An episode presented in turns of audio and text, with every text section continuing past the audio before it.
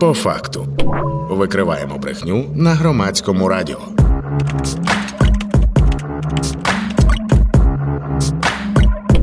По факту. Вітаю в ефірі. По факту це спільний проєкт громадського радіотекстів та стопфейка, виданнями, які чудово знаються на тому, хто та як намагається нас обманути. Ця програма виходить по понеділках та четвергах. Мене звати Вікторія Єрмолаєва, і ми починаємо. Сьогодні з нами в студії кандидатка соціологічних наук, керівниця відділу дослідження дезінформації в тексти Орг.ua. Це Юлія Дукач. Юлія, доброго дня. Вітаю.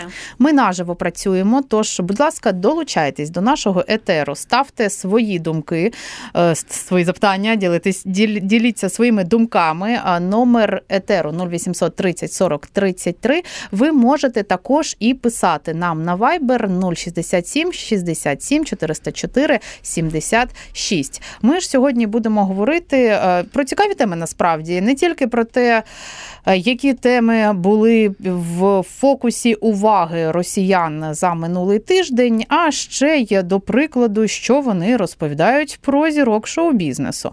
Але почнемо з основного: це, звісно, теми тижня в російських новинах, теми, в яких вони використовують маніпуляції, подекуди і відверті фейки публікують. Отже, що на перших щаблях цього рейтингу?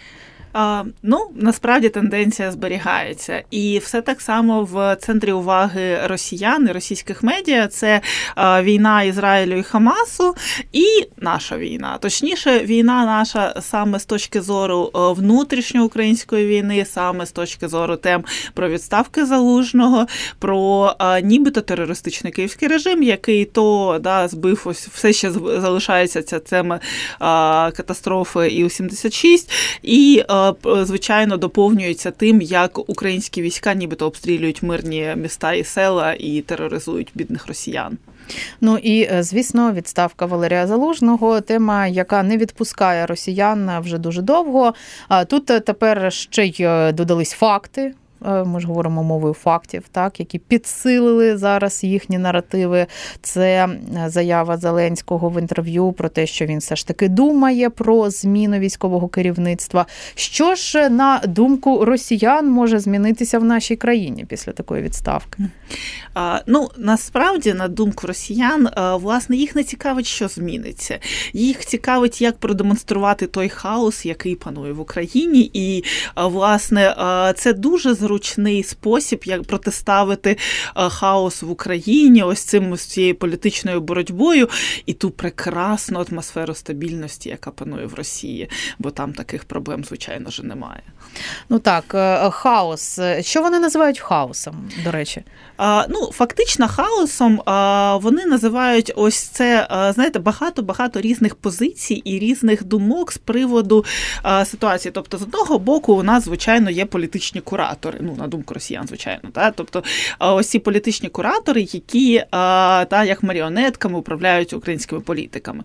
З іншого боку, у нас все ще зберігається тема да, диктаторства Зеленського, що він авторитарний диктатор, який, якщо йому хтось не подобається, він його звільняє, прибирає та якось дискредитує і так далі. Та Потім, звичайно, вже бідне українське населення, яке страждає, та бідне українське населення, яке звичайно звичайно, не українське, бо українців не існує, а малороси існують, та, якщо вже так об'єднувати всі тези росіян. І ось, власне, ті самі люди, яких вони все ще продовжують якось там звільняти, вони страждають від цього всіх і кураторів, і диктаторів, і а, політиків, які їх як м'ясо да, там кидають на фронт і так далі. І тут вже тема якраз і мобілізації. Тобто, в принципі, а, для росіян, зважаючи на те, що да, у нас дійсно ситуація непроста, ситуація війни, і насправді вигадувати нічого не треба. Просто береш будь-яку проблему, домальовуєш своїх думок, позицій і оцінок, і подаєш своїм там російським читачам як приклад того, чого ми не хочемо допустити в Росії. Угу. А вигадувати вони е, виходить, що перестали, чи е, подекуди ще з'являються якісь такі ну, відверті фейки із розряду, типу, що? Ну, абсурдні, як ми їх називаємо. А, Ну е, насправді фейки вони нікуди не діваються. Тобто, да, ось ці повістки в дії е, все ще іноді повертаються. Да, Там там повістки, що мобілізація пенсіонерів. Час від часу на якихось там маргінальних ресурсах через телеграм-чати фейки проскакують. Але насправді, з точки зору ось такої масової маніпуляції, найефективніший підхід це брати дрібку правди і обліплювати навколо неї свої якісь там ідеї, ідеології і оцінки. І ось такий підхід працює набагато краще. А відтак, теми, які у нас ну у нас реально постає да, питання, буде чи не буде відставка залужного, що хто буде замість нього. Тобто це реальна ситуація, але на ній вже нарощують свої оцінки, думки і висновки. Та? І ось до яких висновків приходять росіяни, ось це власне і впливає на їхніх читачів. А звичайно, що висновки вони не на боці України, принаймні те, як подають російські медіа. І такий підхід він набагато більш ефективний, е, аніж розп'яті е, розіп'яті хлопчики. Тому mm що е, розіп'ятий хлопчик, ну такий умовний, да, якийсь яскравий фейк, він спричиняє сплеск емоцій і піддатливість до певної інформації. Але з іншого боку, це така короткострокова перспектива. А ось в довгостроковій перспективі працюють вже такі ось напівправда, якою підкріплюють свою позицію політики і свої дії російський режим. У мене тут, е, до речі, зараз е, запитання таке виникло. А я нагадаю, що з нами в студії кандидатка соціологічних наук, керівниця відділу дослідження дезінформації в тексті Орг.ua Юлія Дукач. Чи були останнім часом, чи був якийсь фейк, е, який навіть у вас, як у людини, яка працює з дезінформацією, дуже і дуже багато і на всьому цьому розуміється, е, виникла підозра, а може і правда, е, чи можливо навпаки, ну повірили. Бо у мене, чесно скажу, буває, як у людини, яка теж працює з цією темою, я подекуди наштовхуюсь і на декілька секунд задумаюсь, так, перевіряти чи не перевіряти, може і правда, дуже правдоподібно. У вас було? А у мене зазвичай таке буває, коли мені хтось а, там з телефону зачитує інформацію про те, ого, там подали якийсь там законопроект чи щось таке. А, І ця фраза вона така спричиняє емоції. Я така, стоп, це з якого ти телеграм-канал прочитав? Та? Ага. І такий, а, це там, наприклад, якась труха. Така, окей, значить, це просто якийсь законопроект, чи якийсь навіть серйозно не обговорюють. Тобто, у мене дуже часто таке все одно ловлю себе на якихось емоціях. Востаннє це було про ось цю а, тезу про а, там для для мобілізації має бути як там бронь, якщо ви платите там податків, там маєте офіційну заробітну плату більше ніж. І... Якийсь депозит можна можна там що 40 тисяч гривень та, було. Та, було. Та. Ось і ось та е, теза була така, і і вона була так оформлена ну, через там агрегатори новиння в Телеграмі в форматі, що це вже ледь не прийняте рішення, та, а це була просто чиясь ідея. А, І я пам'ятаю, що у мене це просто в силу того, як подали цю інформацію, що це вже ну вау, типу, перемога, що ми тут просуваємося в бік ось цієї позиції. У мене таке вау, що серйозно, що на такий крок пішли, а потім така так, стоп, стоп. Та будь-які такі серйозні рішення, особливо на такі а, теми, як мобілізація, ось там точно це те, а, якраз та тема, яку хотілося сприймати по а, та, якісь новини, але насправді треба бути ще більш критичним. І от якби горе було тільки в тих телеграм-каналах російських пропагандистах, я сьогодні фейки про закон про е, мобілізацію чула в Макдональдсі. Ну, українською мовою е, від людей, які ну, начебто розібралися, що так, в першому читанні Верховна Рада проголосувала. А що проголосувала Верховна Рада? Далі там була просто діч. А те, що е, обговорювали люди, е, які перебували в цьому ресторані.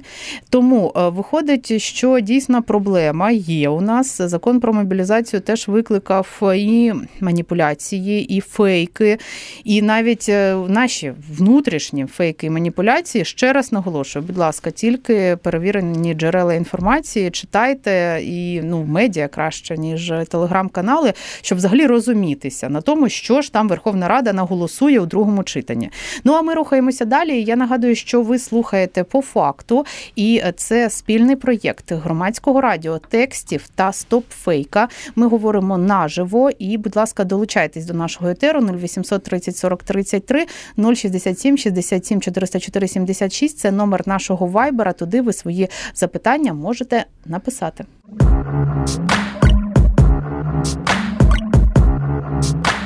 По факту. Рухаємося е, ми питаннями. У нас є ще одна важлива тема до обговорення в тому основному списку тем тижня в російських новинах. Це президентські вибори в Росії. Вони дуже скоро мають відбутися. Дуже важливо на цьому наголошувати, як на мене, тому що ми маємо, на жаль, окуповані території, де все те саме, що відбувається в Росії, дублюється. Проходить та сама передвиборна агітація, кампанія, розповсюджуються ті самі наративи про те, що Путін спасет мір, що він цар, Бог і все інше, і більше нікого не існує. Тому і наші громадяни з тим всім стикаються. От в цьому теж хочеться розібратися докладніше, як вони зараз на цій передвиборчій кампанії свої маніпулюють, так і що розказують. Ну насправді вже дуже активізувалось інформаційне поле в бік президентських виборів в Росії. За минулий тиждень ми нарахували близько 4 тисяч новин, в яких напряму описувались там вибори і все, що навколо виборів. І плюс ми ж розуміємо, що майже вся новинна стрічка вона так чи інакше пов'язана з виборами, тому що найпопулярніша людина в російських новинах це Путін. Та ми вже починаючи з повномасштабного вторгнення щотижня дивимося, хто найпопулярніші люди, та кого вони згадували найчастіше в соціально-політичних новинах, і зазвичай там стабільна трійка, топ 1 топ на першому місці та Путін, на другому Зеленський, на третьому зазвичай Байден з маленькими якимись там змінами, але зазвичай все приходить до цього. І тому, власне, всі новини в російських медіа так чи інакше можна пов'язувати з виборами, тому що вони є піаром Путіна.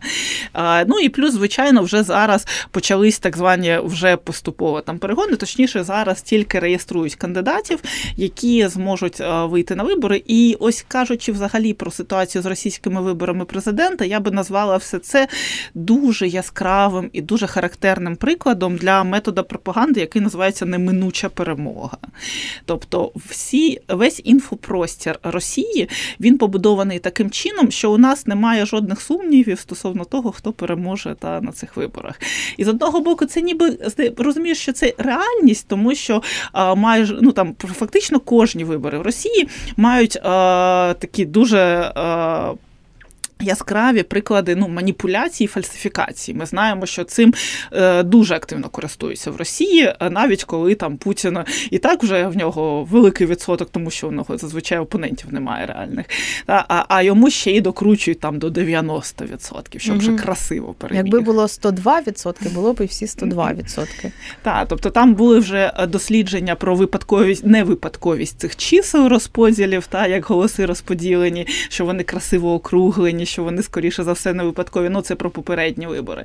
Але на цих виборах фактично теж все будується таким чином, що у нас є оце відчуття неминучої перемоги Путіна. Тобто, всі його реальні, більш-менш можливі опоненти, їх, до речі, абсолютно такими, як офіційними бюрократичними способами з виборів знімають. І ось, до речі, сьогодні, якраз 8 лютого, має вирішитись доля єдиного, який так більш-менш схожий на опозиційного якогось там кандидата Бориса Надєждіна, який з голосним прізвищем Надєждін. Та, І ось, власне, цей Борис Надєждін, оскільки він не є представником парламентської партії, то він мав зібрати там 100 тисяч підписів на його підтримку. І, власне, е, він їх зібрав, подав цик, і там знайшли е, помилки фальсифікації в більше ніж там допустимому відсотку. І от сьогодні е, буде оголошення рішення про те, чи знімуть його, чи не знімуть, допустять до виборів чи ні. І якщо не допустять, то у нас тоді вже ось цей пропагандистський метод неминучої перемоги він стає реаль... реальністю та неминучої перемоги Путіна. А щось там яка-небудь Сапчак не балотується цей раз. А Сапчак не має права балотуватися, оскільки має громадянство іншої країни. О, І там зараз тобі. стали дуже жорстокими. Тобто, навіть якщо є там банківський рахунок в іншій країні, а, та а, то не маєш права балотуватись. Там дуже сильно протидія іноагентам. І якщо я не помиляюсь, в 2021 році було прийнято всі от додаткові критерії, хто може балотуватись, і фактично унеможливили для всіх, хто там має інше громадянство, має навіть довгострокову візу в іншу країну. Вони не мають права балотуватись. Я нагадую, що ви слухаєте по факту, і ми говоримо наживо. І сьогодні з нами в студії кандидатка соціологічних наук, керівниця відділу дослідження дезінформації в тексти Орг.ua Юлія Дукач.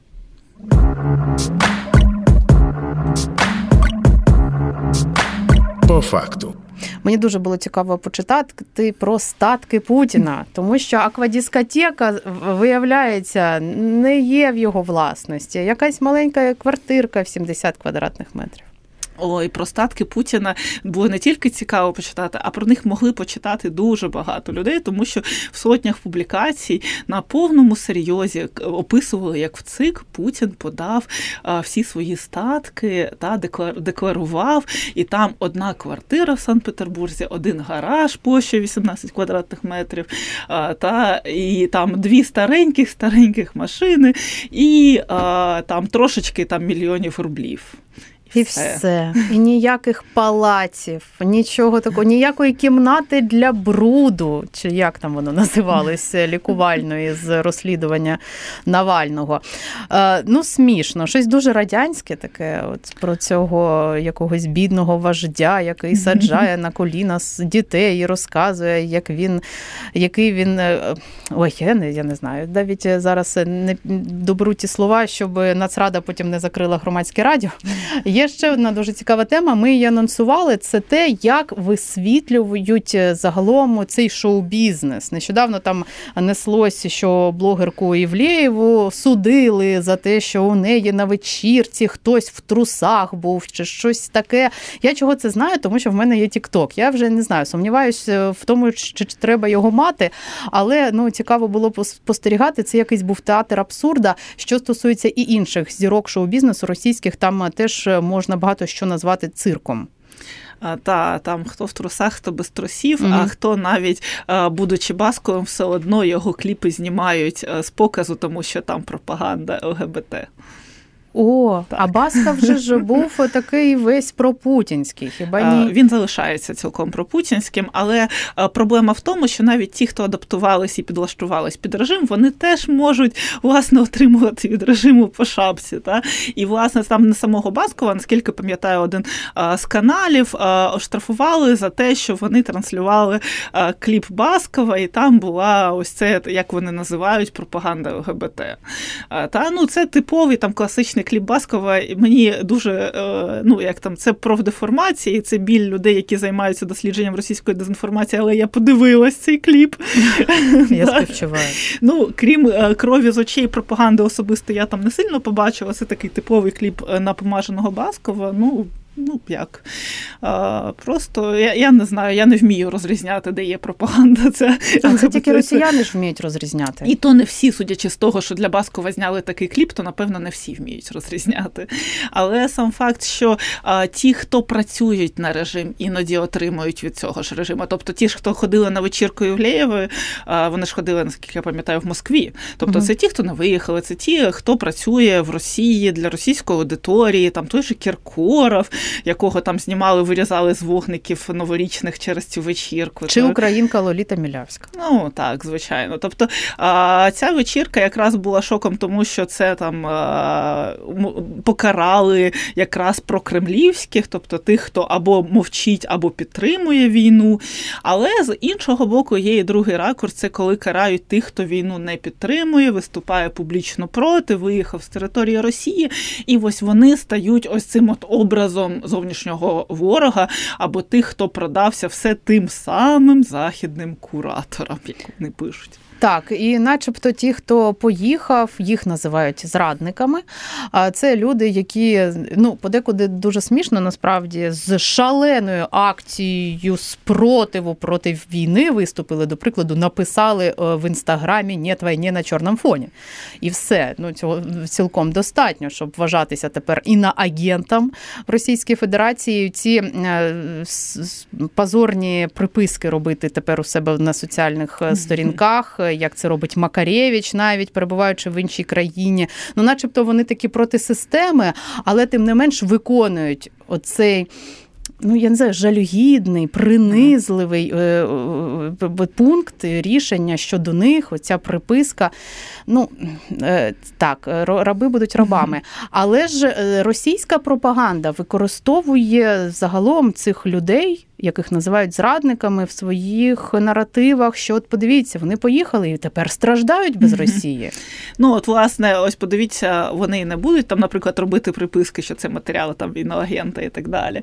А їх насправді просто візьмуть і в Таїланді заарештують, та і потім будуть а, намагатись депортувати в Росію а, та їх там покарати. А, і ось ця вся історія, яка сталася та навколо гурту Бі-2, яких заарештували там в Таїланді, вони побули там в тюрмі, і потім їх, врешті-решт, там та вони перелетіли в Ізраїль, їх там депортували фактично, але не в Росію. І ось це все спричинило такий скандал з з міністерством, там з офіційними висловлюваннями проти Ізраїлю і проти його політики, і так далі. І що он, Ізраїль набагато більш радо буде допомагати цим російським біглим артистам, замість того, щоб своїх там полонених витягувати від Хамасу. Та, Тобто, ось це якраз яскравий приклад того, як в Росії розбудовують цей наратив, що навіть якщо ви втекли з країни, Росія спробує до вас дотягнутись. Тобто, фактично, це з одного боку залякування тих, хто виїхав, щоб вони там не сильно проти Росії виступали. А з іншого боку, це демонстрація своєї аудиторії, своєї влади. Що он дивіться, вони виїхали, вони там громадянство інакше, хто австралійське, хто е, ізраїльське, та ну власне отримали інші громадянства, але все одно Росія не дає їм спокійно пожити. І ось це якраз е, нагадування своїй аудиторії про свою могутність, а і е, залякування тих, хто навіть якщо ви сидите десь в Європі, тим не менше, дивіться, Росія може впливати на вашу якість життя. І фактично це трошечки так от огидно дивитись на все це збоку, тому що розумієш, скільки ресурсів і зусиль вкладає Росія для того, щоб ну, декільком музикантам просто погіршити їхнє життя. Ну тому що ніхто не має виступати проти. От е, будь-яку думку, яка не підходить під е, наративи російської пропаганди, треба знищити. Якщо не фізично, то якось от е, морально, психологічно, інформаційно. Інформаційні кампанії це те, що Росія, на жаль, вміє робити. Так, і на жаль, має дуже багато грошей для того, щоб їх робити. Причому і багато каналів, і повністю контролює ці канали. І навіть до цього долучаються не тільки державні канали, а й, наприклад, там різні там блогери-активісти, якось і от Вован і Лексус, які часто е, пранкери, е, які дзвонять під виглядом там інших осіб і розігрують фактично, да, це всі знімають, викладають. Вони намагаються, наприклад, не тільки там політиків якимось чином дискредитувати, а добираються і там російських письменників, які теж за кордоном живуть, їх розігрують, е, розпитують про Україну і так далі і потім це теж дискредитують. Тобто, у нас е, ми бачимо, що це йде таке е, масштабна хвиля дискредитації по всіх каналах, всіма зусиллями, офіційно державними, неофіційно державними, і навіть там. Тими, е, які б здавалося б не підконтрольні напряму державі, але все одно відпрацьовують кремлівську політику. Тобто е, просто дають команду ФАС і на різних рівнях травлять е, цих е, діячів культури Російської Федерації від пранкерів до залякувань, кримінальних справ, погроз і таке інше. Вони навіть кумира мільйонів Пугачову зробили. ким вони є розрадницею, дурною жінкою. А, Так, е, ну як вона е, там з одного боку, що їй ніби е, промили мозок, а з іншого боку, а, тим не менше, до речі, от Галкіна, вони нещодавно писали теж про Галкіна, що його там йому там скасували якісь концерти, теж знову ж таки в тому Таїланді чи не Таїланді. Але його, наприклад, Галкіна писали, називали муж чоловік, але Пугачовий. Ага. Це... Ну, У нього ж нема своїх здобутків. Він же ж Та, мало він же невідомий. невідомий. Да. Ну, от е, такою є країна, з якою ми воюємо. Зважаємо на це в нашій країні також, тому що як я не втомлююсь повторювати, їхні наративи і їхні інформаційні кампанії до нас дістаються. На жаль, ми маємо їх відбивати. І нагадую про те, що ви слухали по факту. Це спільний проєкт громадського радіо, текстів та стопфейка. Це видання, які чудово знаються на тому, хто та як намагається нас обманути. Ця програма виходить по понеділках та четвергах. Я її ведуча Вікторія Єрмолаєва. З нами була кандидатка соціологічних наук, керівниця відділу дослідження дезінформації в тексти Орг.ua Юлія Дукач. Юлія, дуже дякую за цікаву розмову. Е, і, будь ласка, не перемикайте хвилю, залишайтеся з нами, тому що буквально вже за хвилинку ми будемо говорити про те, як українці ставляться до представників влади, і на думку українців наскільки наскільки добре влада справляється наразі з виконанням своїх функцій. Отже, слухайте громадське радіо і думайте. Викриваємо брехню на громадському радіо. По факту.